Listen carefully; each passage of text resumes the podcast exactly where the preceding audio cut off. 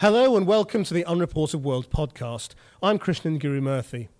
In this week's episode, reporter Shay Rhodes and director Will West visit Trinidad, an island that's become the murder capital of the Caribbean. While half a million tourists soak up the carnival atmosphere every year, the government estimates that hundreds of millions of pounds worth of drugs are smuggled into Trinidad en route to Europe and America.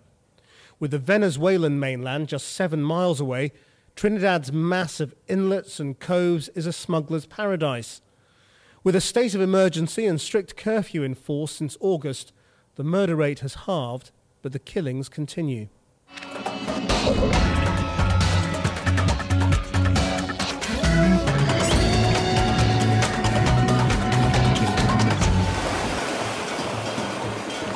A million tourists flock to Trinidad and Tobago every year to soak up the carnival atmosphere. But after dark in the capital port of Spain, the atmosphere changes. come to an area called St James. This is a really popular going out spot. There are bars and restaurants and nightclubs on both sides of the road. But even though it's only about midnight and usually this whole area would be packed at this time, at the moment it's completely dead. It's a really spooky feeling. On the stroke of 11 pm, this bustling city becomes a ghost town because of a strict curfew. Evening. We have uh, some curfew passes. I could only go out because as a journalist I had a special curfew pass. Port of Spain has been like this since August when the government declared a state of emergency. There's an army patrol here, parked up right in the middle of the road. The reason? A rash of violent killings that has turned a tourist destination into the murder capital of the Caribbean. On average, someone is killed here every 17 hours. The majority of the victims are shot dead in just a few ramshackle neighbourhoods in East Port of Spain. We've just come down the road and seen a huge police operation. Not sure exactly what's going on. I went and asked the police, but they're unwilling to say anything. They took a man from a house. Under the emergency powers, the police can enter any property without a warrant and arrest anyone they choose. We followed the convoy to a patch of wasteland in Laventille, a notoriously violent area. The police began a painstaking search. Seems the police may have found something in this field. They've been searching it for about half an hour now. Wow.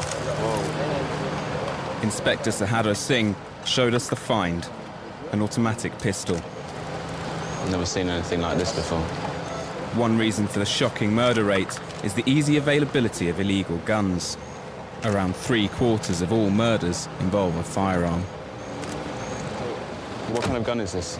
We have to examine the gun and we'll tell you what it is. Have you seen anything like this before? No, first time. First time I've come across one. Have you got more operations happening tonight? Yeah, we continue. Okay. Using their emergency powers, Inspector Singh's men forced their way into house after house. More than 4,000 people have been rounded up in just two months since the start of the state of emergency. I asked the inspector why. Firearm related offences narcotics, robberies, shootings, murders. Right.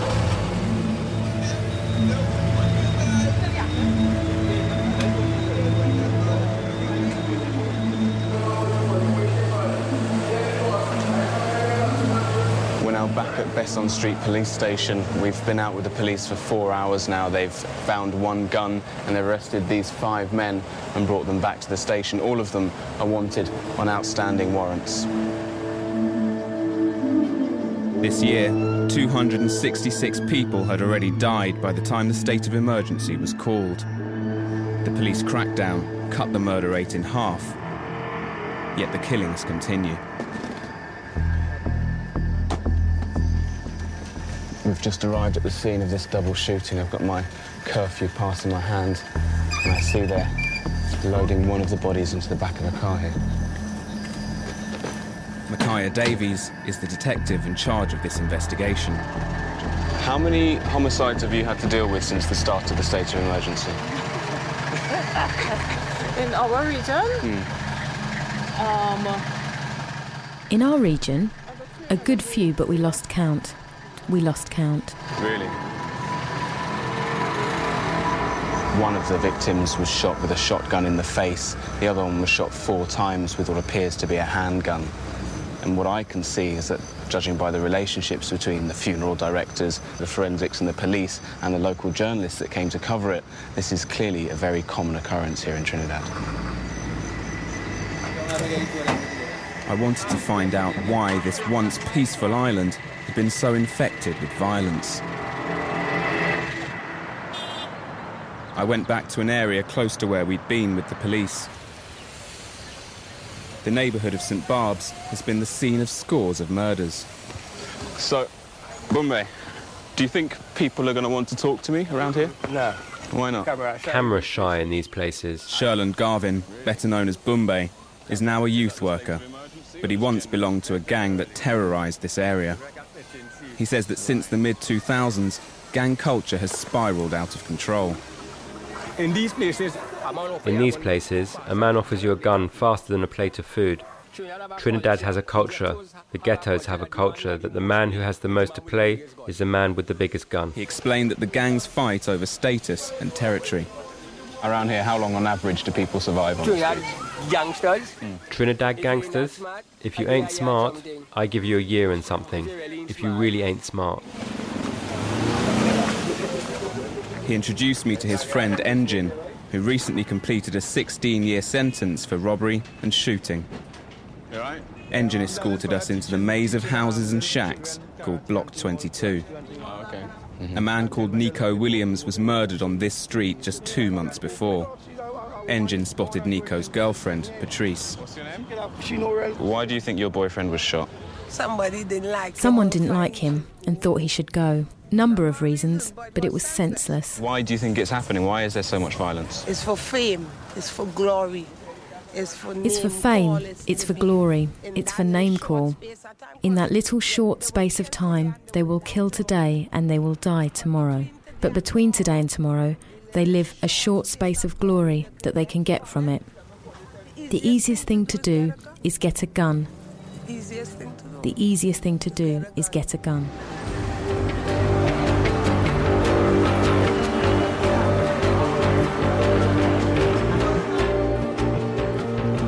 Just down the hill, I'd arranged to meet Susan Weeks. How are you?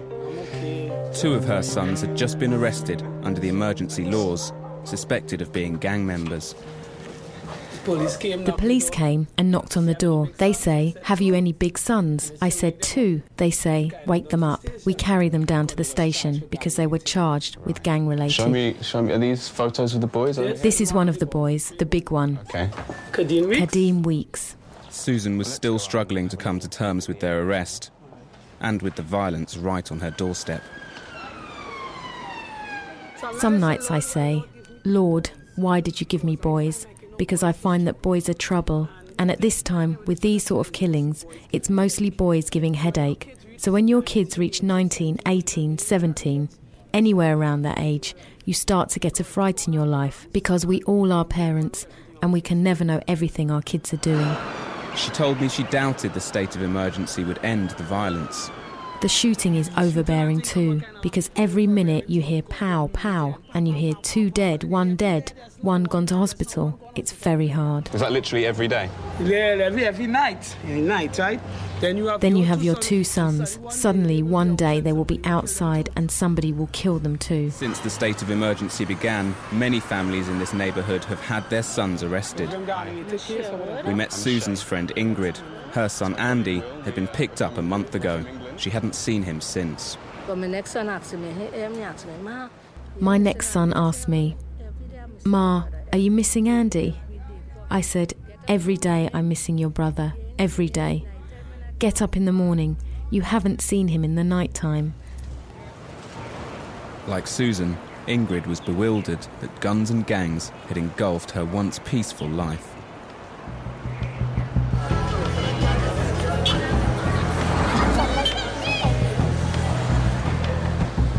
Atiba Gorkin was arrested early in the state of emergency. Charged with being a member of the Nelson Street gang, he was released a month later due to a lack of evidence. For him, Port of Spain is divided by invisible battle lines. If you're from If you're from Nelson Street and you go to Duncan Street, you are dead. Or if you're from Nelson and you go to Beetham, you are dead. Why? Because Because that's how it is. I want to know why, but that's how it is. So the best thing for you to do is to stay where you're living. You might live a little longer because nobody knows when you're going to die. Atiba told me it was a very violent neighbourhood where drug dealing was rife. So Atiba, from up here you can see all around. Whi which are the areas that you don't go into? Would you go up the hill that way? this whole This whole area, The whole thing? yeah. You're basically a prisoner in your own area. That is how the life is. that is how the life is if you want to safeguard your life. Atiba hurried home. It was getting close to curfew time. Everyone on Nelson Street expected more police raids at any moment. It's now five past ten and the curfew starts at 11, but already you can start to feel the tension here building. Driving down the Nelson, blue and white. There are lookouts on the corner of every single block, and they've started shouting out whenever the police are coming past.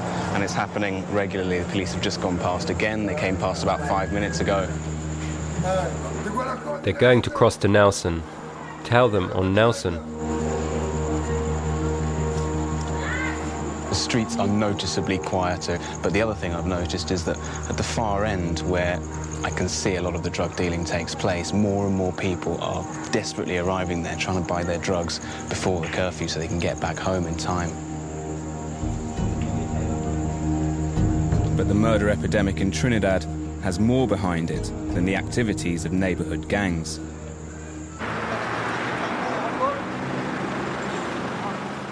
As people hurried home, I spotted Inspector Singh and his men who'd set up a roadblock on one of the main routes out of the city. This is a road exercise where we check in the occupants of This is a road exercise where we are checking the occupants of vehicles for illegal firearms and narcotics and persons we want in connection with reports of shootings and murders. With decades of experience, he had his own views on the real causes of the violence plaguing his district. Why are there so many guns and drugs here in Trinidad? Because of the, our close proximity. to Because of our close proximity to South American countries, you'll find it's through the ports, through the airport. Through the ports and the airport. Yeah, Is that common? yes, yes. Because Yes, the parts of- because in the past and recently we have made many seizures in these locations. Right. The guns and drugs on Trinidad's streets are byproducts of a vast and secret industry.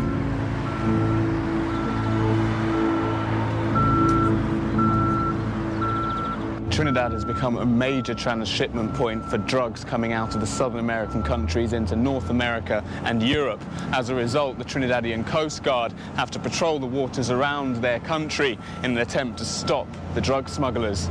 During the state of emergency, they also have a three mile exclusion zone, which gives them extra powers to stop and board vessels.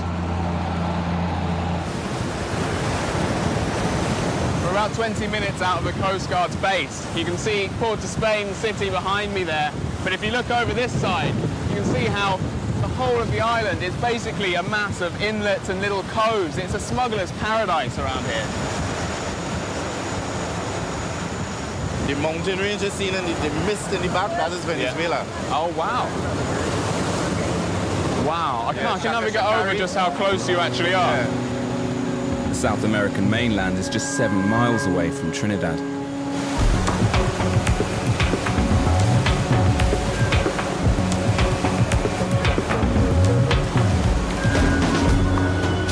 We've just made contact with a small fishing vessel. It's called a pirogue, and these are exactly the kind of boats that are used to smuggle drugs into the coves and inlets in Trinidad. The interceptor boat's pulling up alongside, and they're going to search it now. There was nothing on this boat, but the government estimate that hundreds of millions of pounds of drugs are smuggled into Trinidad each year. The majority are transshipped to Europe and America. What's left is sold on the domestic market. The smugglers often bring guns to protect their shipments, but once the drugs leave, the guns are sold on the streets. The Coast Guard spokesman, Lieutenant Jean Baptiste, admitted that most of the drugs get past them. It'll be foolhardy of me to say that, yeah, we stop everything, right? That, that'll be wrong. That'll be an erroneous statement altogether, right? But I do believe that we're making an impact. Recent seizures suggest that most of the drugs smuggled into Trinidad are shipped out again through official ports of entry. This is Port of Spain, but at another major port, Point Lisas, a funding row has left authorities without a scanner to screen containers. According to UN estimates, in 2004, smugglers paid nearly 80 million pounds a year in bribes to Trinidadian officials. I've been repeatedly told that some people in authority were paid to protect major drug traffickers, but most people were too afraid to say so on camera. The majority of the police force are very good officers and do their job, but there is a minority within the police that is corrupt. The problem with the police. I went to a criminology class at the University of West Indies, where many of the students work in law enforcement. This woman, who asked not to be named, has been interviewing police officers for a study. Police officers complain that they are not well paid. So it is my opinion, and I do work alongside um, police officers and law enforcement agencies, that if you are protecting someone in the high society, you will get money for it. So it's like a supplement to your income. So that is why a lot of police officers are corrupt because they do protect the big fish.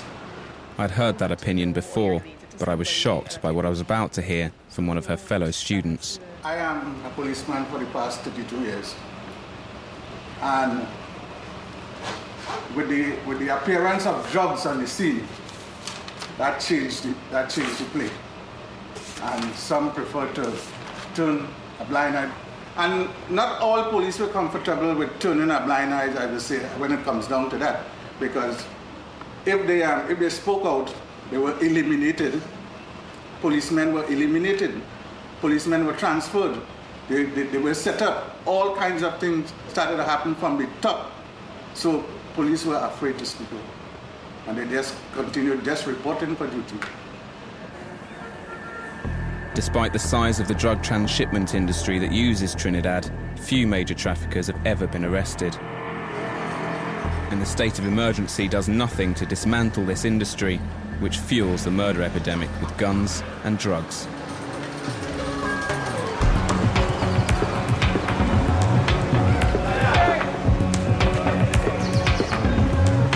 Just arriving at the top of Nelson Street, we got a call about half an hour ago from a contact saying that the police had locked down the whole area. They were searching houses and arresting people. So we're going to find out what's going on. Straight up? Yeah. Thank you.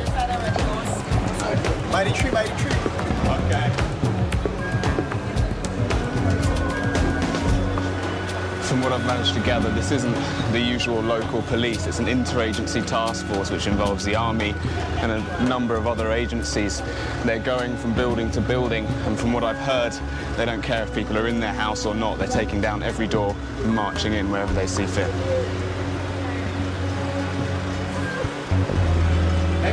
Sir. I would prefer if you not tape at the moment, please. This is a this is a confined Hi. area that the exercise is being conducted. Okay? If you stay on the pavement on either side, but once you traverse Uh-huh. through here, right? Yeah. We cannot be held responsible if there's any untoward incident, and that's all we're saying. All right. All right? The police arrested three men and seized a substantial quantity of cocaine. But after two months and over 4,000 arrests, street level criminals are still the main focus of the state of emergency. Bombay. Good man. How are you? I went back up the hill to see Bombay in St Barb's. Let's walk. He told me that until the government tackled the powerful figures behind the drug trade, nothing would change. Where are all the drugs and guns coming from? The government would have you believe that it's the boys on the street themselves bringing it in. The little black boy nowadays is this, the, the, the pawn, but the pawn is the one that always pay the The little black boy is just the pawn, but the pawn is the one that always pays the price, because the big fish hides himself. He He has money. He's mingling in society, so let us say you are bringing in 10 containers of marijuana. That can't clear itself. Somebody at the top has to pass down the order to leave those containers alone. During this state of emergency, there's a, a lot of a, a, lot of focus on, on the boys on the streets. Do you think it's going to stop the violence in the long run? The boys on the street can be replaced by other boys on the street. So where's it going to stop?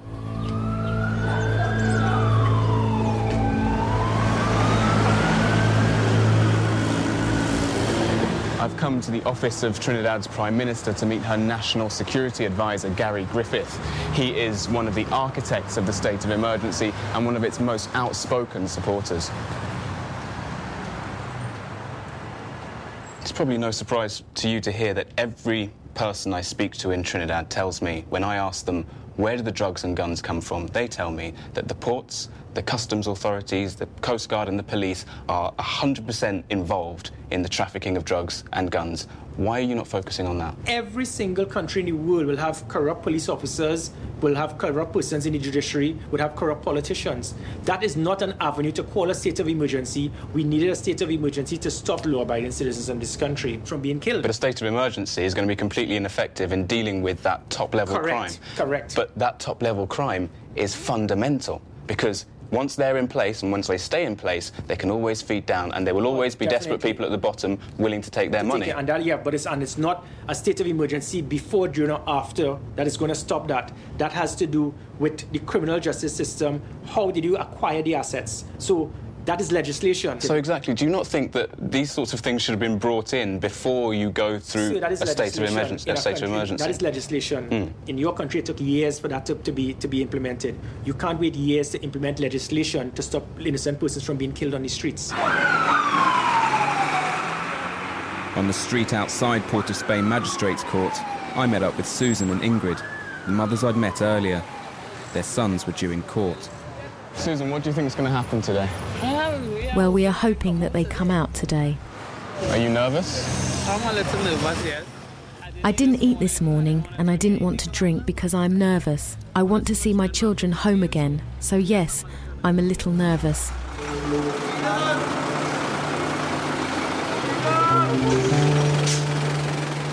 In a separate hearing that morning, seven other men accused of being in a gang were released due to lack of evidence. So Susan and Ingrid had good reason to be hopeful.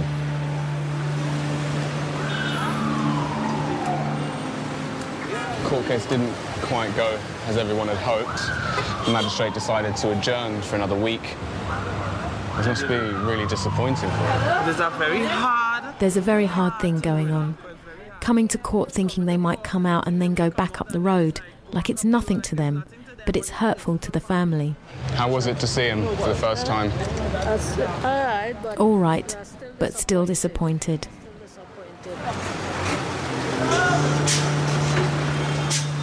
Ten days later, Susan and Ingrid's sons were released due to lack of evidence. The Trinidadian government introduced the state of emergency to make people's lives safer. But when it ends in a few weeks' time, nothing fundamental will have changed. Until the government tackles official corruption and the drug transshipment industry, drugs and guns will leak onto Trinidad's streets, and the murders will continue. Our thanks to Shay Rhodes in Trinidad. If you've enjoyed that programme and want further information on the issues, do go to the website channel4.com slash unreported world, where you'll be able to read reporter features, watch video extras, and download previous podcasts. For now, from me, Krishnan Guru Gurumurthy, goodbye.